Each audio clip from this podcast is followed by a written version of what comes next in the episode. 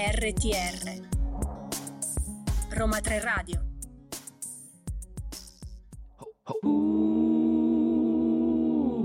Radio Frammenti, la radio che si muove con te.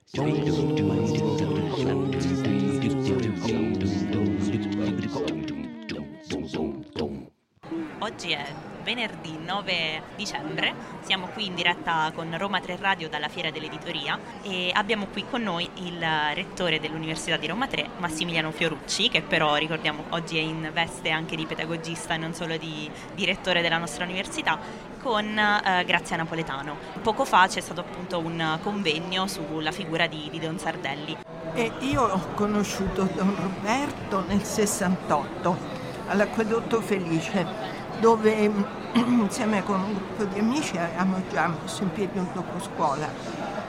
Il doposcuola in quegli anni erano diffusi in moltissime borgate romane e ci occupavamo soprattutto di aiutare i ragazzi nei compiti di scuola, sostenerli perché c'era una condizione di povertà educativa, di un successo scolastico molto forte nelle borgate. Ricordiamoci che le borgate erano abitate da immigrati italiani che vivevano in condizioni drammatiche, case fatiscenti, senza servizi, senza acqua, senza luce.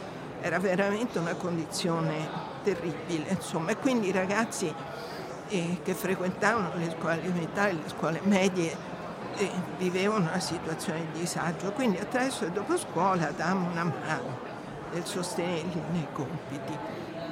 Don Roberto fu assegnato alla parrocchia di San Policarpo e si avvicinò alle baracche, alla borgata, ma ebbe subito l'idea di eh, creare una scuola e quindi iniziò subito la collaborazione con lui e la scuola cambiò di carattere perché non fu soltanto la scuola per sostenere, il dopo scuola per sostenere i ragazzi nei compiti, ma diventò proprio una scuola alternativa.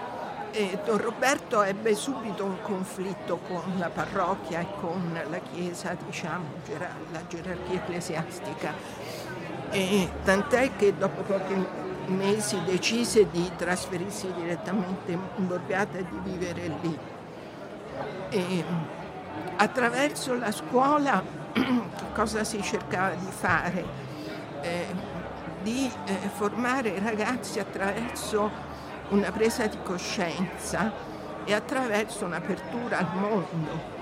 Nella prima parte del pomeriggio si facevano i compiti, ma nella seconda parte del pomeriggio, dopo una merenda, insomma, si cominciava la scuola vera, cioè la scuola alternativa attraverso la lettura dei giornali innanzitutto, la lettura di libri e di testi che affrontavano l'attualità del momento, che aprivano vision, la visione e l'esperienza dei ragazzi al mondo. Pensate che il primo libro che Roberto aprì fu eh, Americani e Vietcong, eravamo in piena guerra.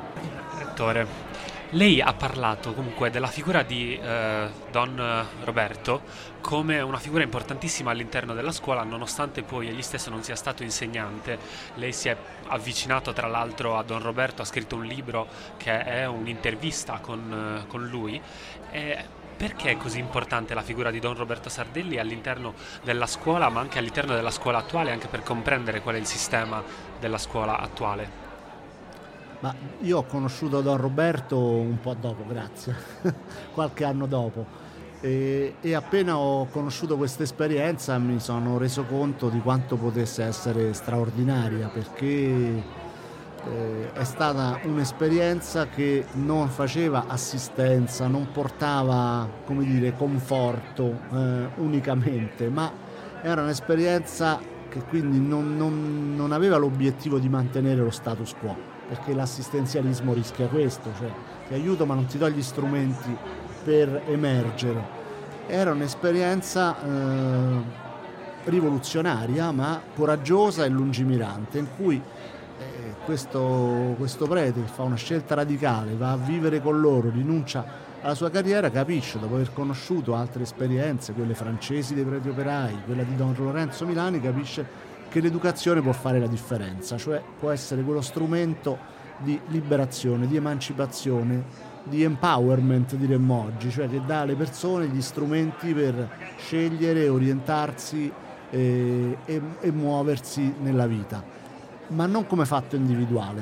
Ecco, pure questa è un'altra dimensione, cioè Paolo Freire parla della liberazione, nessuno si libera da solo, dice, nel senso che è un'esperienza anche collettiva di crescita e questa esperienza educativa sperimenta tante anche metodologie attive che egli li conosce sia leggendo, frequentando, avendo rapporti con altri eh, all'epoca Bruno Ciari piuttosto che altri, altre figure che lavorano in campo educativo e il fatto di essere una scuola tra virgolette informale gli garantisce anche una libertà che gli consente di sperimentare metodi e percorsi nuovi però la sua, dire, la, la, la sua attenzione particolare è tutta concentrata sulla, sulla parola cioè sul padroneggiare le parole. Padroneggiare le parole rende più liberi, rende le persone in grado di difendere i propri diritti, di rivendicare eh,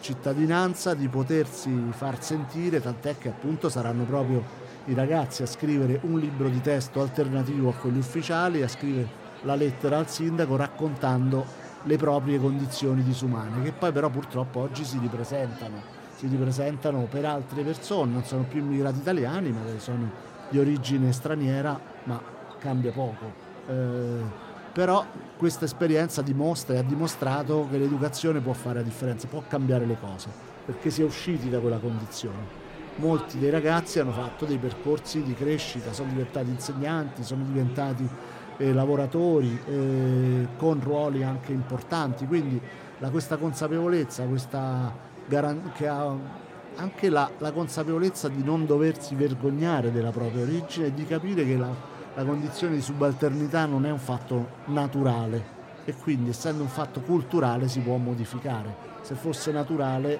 naturali sono i terremoti o altri eventi come questi su cui possiamo forse prevederli, magari non costruire in alcune zone, eh, però come dire, eh, essendo un fatto culturale è, e quindi prodotto dell'uomo può essere modificato dall'uomo. Allora, lei ha citato appunto la lettera al sindaco. Uh, che è stato comunque un lavoro collettivo che è durato mesi, ci sono voluti mesi per produrre la lettera, una lettera che poi ha avuto delle conseguenze anche pratiche nella società perché ha aperto dei dibattiti e ha cambiato in un certo senso quello che era il modo di parlare delle classi più povere all'interno della società. Quali sono stati poi i cambiamenti che sono seguiti anche a questo dibattito e quanto era importante la figura della collettività e del collettivo all'interno della scuola di Don Roberto? I cambiamenti sono stati significativi, ha avuto addirittura delle ripercussioni politiche. È chiaro che si è inserita in un contesto che era maturo per questo, no? altrimenti non sarebbe accaduto.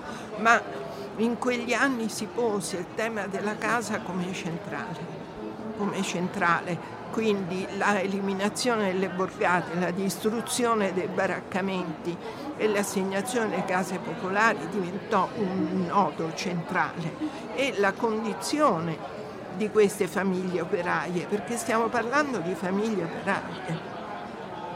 E, e ci fu un movimento, un movimento per la casa a cui Don Roberto partecipò e aiutava i barricati a organizzarsi, a partecipare all'occupazione. I ragazzi più grandi erano consapevoli e partecipi, insomma. Questa questione poi pose una questione appunto sul governo della città, i mali della città. E ne seguì un importantissimo convegno eh, del Vicariato di Roma e che naturalmente sollevò delle questioni fondamentali che coinvolsero le forze politiche, intellettuali eh, del momento.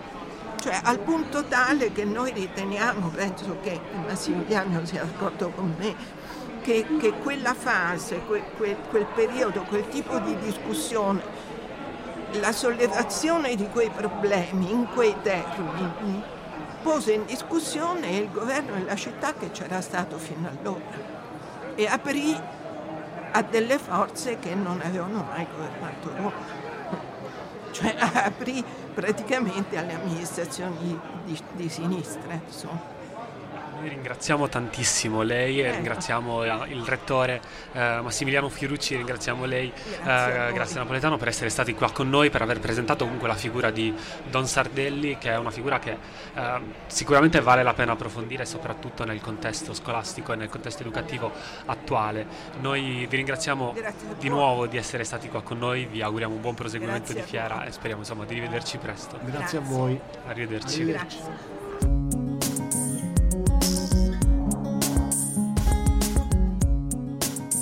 RTR Roma 3 Radio